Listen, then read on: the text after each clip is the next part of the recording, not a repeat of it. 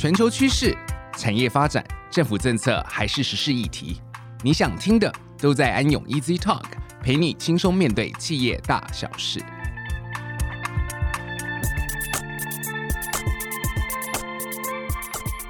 美国在2018年7月正式启动301条款，也就是我们讲的美中贸易战。美国开始对从中国进口到美国的许多产品加征关税，我们听到很多受影响的台商和上下游供应链跟客户共同吸收成本，而有的呢则选择转向其他国家或回到台湾做投资。许多原以中国为主要生产基地的各国企业早就已经开始在思考还有寻觅中国以外的生产基地。那美洲贸易战的开打，甚至 COVID-19 的影响，都加速了他们要在中国以外布局第二或是第三个生产基地的决定。另外，在拜登当选美国总统之后，外界其实纷纷的在揣测，这个原本由川普主导的美洲贸易战是不是会就此停止，但拜登也已经表明并不会立即取消所谓的加重关税的措施，所以台商们仍然应该要积极的思考其全球供应链的布局是否足以因应这个诡谲多变的国际情势。在这段供应链重新布局的关键时刻搭着我们政府新南向的政策列车，究竟越南为何是新南向国家中最受关注跟讨论声量最大的国家？那今天的安永 EasY Talk 将由 Jimmy 跟我一起来聊聊在越南布局供应链的调整跟需要注意的事情大家好，我是安永中区税务部资深经理林凯。大家好，我是安永负责中区税务服务的副总经理孙孝文 Jimmy， 同时也是安永台湾海外业务发展中心东南亚区税务服务的窗口。那最近这2年呢，尤其经常往返这个台湾跟越南之间，协助客户在越南的投资还有税务的相关问题。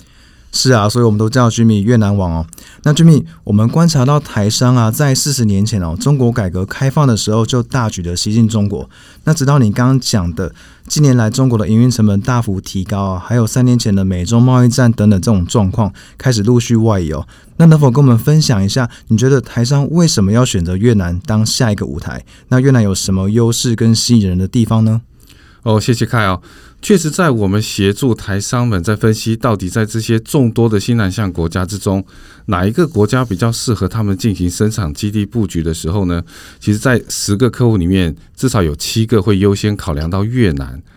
那当然其中的原因有很多那当然早先主要除了土地及劳工成本相对比较低廉之外呢，还有他们富有充沛的劳动力。那其实在这个政治的稳定、地理位置、文化的相近，还有一些群聚的这个效益，也是台商们青睐越南的这个原因。因为越南自从1986年开始实施革新开放之后呢，它整个经济体制积极与国际接轨，还有近年来诸多的自由贸易网络的签订，更是有助于台商们供应链的布局。这里就这个越南积极与国际接轨及自由贸易网络的签订这方面，我进一步从台湾跟越南之间及越南跟其他国家之间的情况跟大家做一个简单的分享。首先就越南跟台湾之间呢，除了大家所知道双方有签署避免双重课税协定，也就是所谓的租税协定，还有就是投资保障协定之外，也签订有台越劳工协定、台越贸易协定以及暂准通关协定等等。那这些协定可以说替台越双方的投资及贸易往来打了不错的基础。那再来就是越南与其他国家之间，自从越南加入 WTO 之后，陆续成为 APEC、东协及跨太平洋伙伴全面进步协定，也就是所谓的 CPTPP 的成员。那也在去年呢，跟欧洲签署生效了欧越自由贸易协定 EVFTA， 还有历经多年协商的区域全面经济伙伴协定，也就是 RCEP，只要在经过各参与国国内批准之后，预计将于明年2022年就会正式生效。所以说今天的越南已经是高度国际化的国家，尤其自由贸易网络与国际接轨的程度其实是较台湾更具有优势。是的，除了居民你刚刚所强调的国际化以外确实从整个越南的整体环境来看其实北越就在中国的旁边那旁边又紧邻着泰国，所以在地理位置上是真的很方便的。然后当地的生活习惯文化跟习俗都跟台湾非常相近。越南其实也过农历年而且还有五一劳动节包含越南人从小就开始栽培小朋友学中文，这表示我们以后去越南的时候可能中文也会通那相信未来的语言障碍会减少，所以台商在进入的门槛跟适应的成本是相对对低的。还有蛮值得注意的一点是我们不要小看越南人的消费力哦。那越南的人口啊超过9600万人，将近1亿了。那这个在越南的内需市场是一个蛮庞大的商机的哦。那么 Jimmy， 我再请问越南的租税环境是友善的吗？我们知道越南的一些租税优惠措施啊，跟中国很像哦。那有所谓的差免 Y 减半制度哦，能否跟大家分享一下实际上是怎么运作的？那什么样条件下是可以适用的呢？好的。越南的企业所得税除了一些如像石油、天然气、矿业等特殊产业之外呢，与台湾同样是 20% 的这个所得税率。那如果公司初期有盈余的亏损，则可以在往后5年之内和所得相抵。另外，像凯你所知道的，多数的国家规定，公司获利后如果要分配股利到海外股东，都是要课税的。像台湾汇出到没有签订租税协定的国家，是要扣缴 21% 的所得税。那像美国汇出股利的这个扣缴税额更是高达了 30%。但是越南目前即便是汇出股利到没有签订租税协定的国家，仍然是不需要扣缴任何的所得税的哦，这是一个非常好的这个投资优势。那至于你刚刚提到的租税优惠的措施，那确实越南政府为了鼓励外国企业投资，提供了许多的租税优惠。最常听到的就是你刚刚所提到的这些企业所得税的减免。原则上，那它是会根据所投资的地区、产业或者是规模，给予不同的这个企业所得税减免。那目前其实最常见，那如果是投资在政府核准的一般工业区，原则上都能取得企业所得税2免4减半的这个租税优惠，也就是说，企业开始赚钱以后的前2年都是免税的，那之后的4年半税率只有一半，也就是说 10%。如果是投资在贫瘠地区、高新科技园区或者是非常巨额的这个投资项目，甚至能争取到所谓的4免9减半的租税优惠哦。Jimmy， 我这边稍微打岔一下，我想请问一下当我们要适用这个免税的时候啊，前几年的亏损啊，是不是可以不用先扣，留到后面再用，对吧？因为最近客户常问这样的问题他们的想法是虽然说我开始适用免税的第1年，那公司是赚钱没错，可是啊，我公司其实获利还不是那么好，那是不是说等到这个租税优惠期过了呢？等到公司营运状况变更好的时候再来使用就好了呢？你想得太美了哦。那当企业开始获利而开始要使用免税的时候，如果企业原本的亏损可以扣抵，还是要先使用亏损扣抵来扣除这个所谓的所得。那扣除以后，如果还有课税所得额，才可以来这个适用所谓的免税期间的开始。所以企业是没有办法选择将亏损扣抵递延到所谓的免税期减半课税期间期满以后才要开始使用。那另外还有一个比较特殊的就是说，这类的租税优惠的计算并不是以公司整体的所得来计算适用免税及减半课税它而是必须要以投资计划案来做这个分别的计算。举例来说呢，那公司原本在设立的时候有 A 投资计划，要盖厂房、买设备，并且取得了这个适用2免4减半的租税优惠。那在多年之后呢，那公司进行了增资并新增了所谓的 B 投资计划，要盖第2个厂房。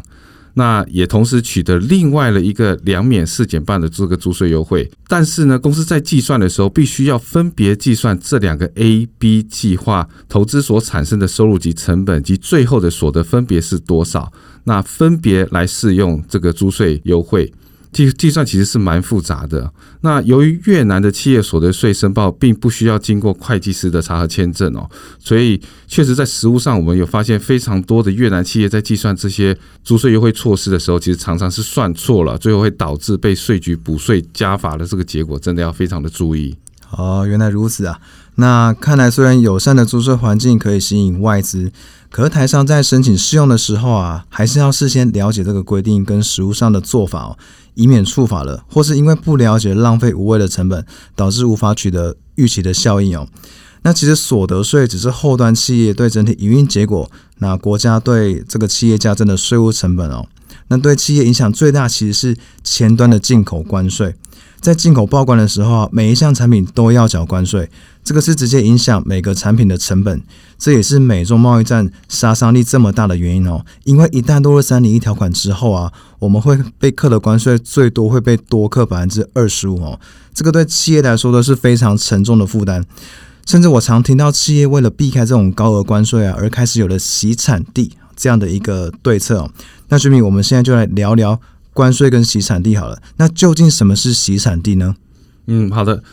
我就直接以越南为例子哦。假设一个交易本来台商接到这个单子之后呢，请中国的工厂制造完之后直接出口到美国啊。但是美中贸易战之后呢，它就透过一些交易流程的改变，比如说先由中国先出口到越南，那再经越南直接转口，或者是仅仅简单的做一些包装啊、贴标的这个行为，就转运到美国。那好让这个产品在进入美国的时候呢，海关的报单文件上看起来像是产品是出口国是从中国变成了越南，那企图用这样子的一个方式让美国海关认为这个产品的产地是在越南而不是在中国，以避免被这个加重苛征的这个关税，这个就是所谓的洗产地。那实际上其实这个产品的本身并不是在越南实质的这个制造及转型，那它仅仅只是过境啊，或者是一个非常低程度的加工而已。美国海关不会查吗？当然会查啊，美国对于洗产地的查核是非常的严格，就算产品是在越南加工制造，并因为能符合一定程度的价值率而取得越南原产地的证明，美国海关仍然不会完全认定它的产地是在越南哦，因为他们有自己认定是否符合原产地的这个标准。因此为了降低这样子相关的风险呢，那如果说我们今天的产品虽然是在越南制造，可是我们有一定程度的上游的原料是来自中国，我们其实都会建议企业主动去向美国海关申请所谓的美国原产品的原产地解释函令，让美国海关事先同意该产品进口到美国的时候，那产品的原产地是越南而不是中国，这样才能确保企业的最佳利益。Jimmy 刚刚其实讲到一个很重要的点哦，原产地这个我们常被问啦。那公司想要在越南设厂哦，这个越南的厂房只是后端的组装产品线哦，其实真正的产地还在中国哦。那公司没有跟专家讨论或规划之后呢，打算从越南就直接要出口到美国去了，这个其实真的蛮危险的哦，千万是不能这么做的哦。那还有 Jimmy， 你刚刚说到啊，即便是取得出口国的政府啊核发的原产地证明，也不代表美国海关会买单哦，而同意这个产品是 Made in 越南，这怎么说呢？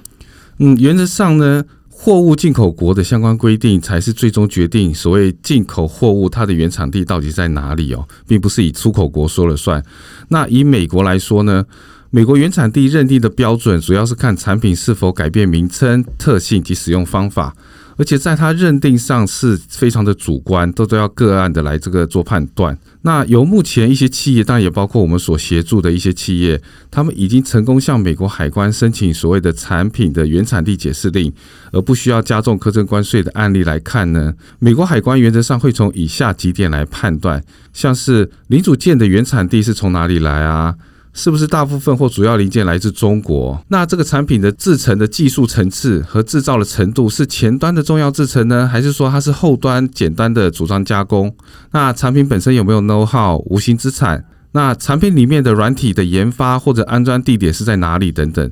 也就是说，产品虽然大部分的制程是在越南工厂里面进行，但主要原物料的来源或制程在中国，或者产品的 know-how 在中国，或者这个产品的主要驱动软体它是在中国安装等等，这些都还是有可能被认定为它的原产地是在中国。那我们在这边也特别的提醒说，台湾及美国原产地的规则及判断也是很不同的哦。当台湾公司将制程涉及多国参与的产品出口到美国的时候，那为了降低潜在的不确定性，我们建议也可以向美国海关申请产品的原产地解释令。理解，听起来跟欧洲蛮像的哦。那接下来我们就来看看欧洲的规定哦。其实台商可以特别注意一下越南去年跟欧中所签的这个自贸协定哦。越南卖产品到欧盟国家的时候啊，只要能证明原产地是在越南，譬如说符合一定的价值率哦，那随后附上越南政府发的原产地证书，那或者是向欧盟的国家申请那个原产地证明哦，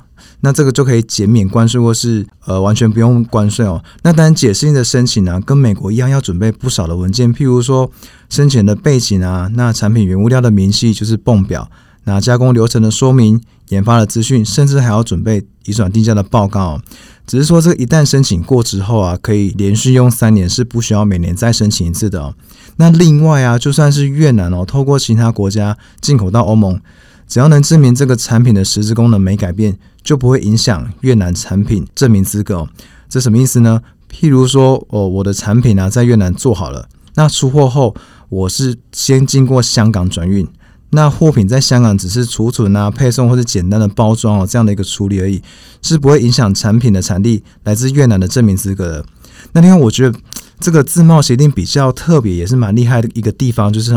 要证明原产地的话，除了越南当地的原物料以外，只要是我这个产品的原料来源有来自欧盟的国家，或是说与欧盟有签自贸协定的其他东协国家，甚至是韩国都可以加进来累积。那只是说这个韩国它是局限在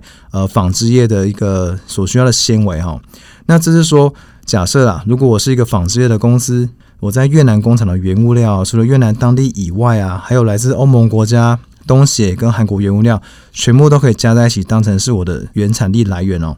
没有错。当台商在台湾产制的这些产品它销售市场在欧盟的时候，但是你的竞争对手它的产品因为产制在越南而享有欧越自由贸易协定的这个关税的租税优惠的时候，那另外还有部分的竞争者，如果像刚刚凯你提到的一个纺织业的这个上游，它也会受益于欧越自由贸易协定中有关原产地多边累积的规定。那最后呢，虽然目前越南因为大幅增加的外国投资而造成土地取得成本已较过往为高，那劳工的成本也逐年的上涨，但是相较于台湾、中国及部分东南亚国家仍是具有优势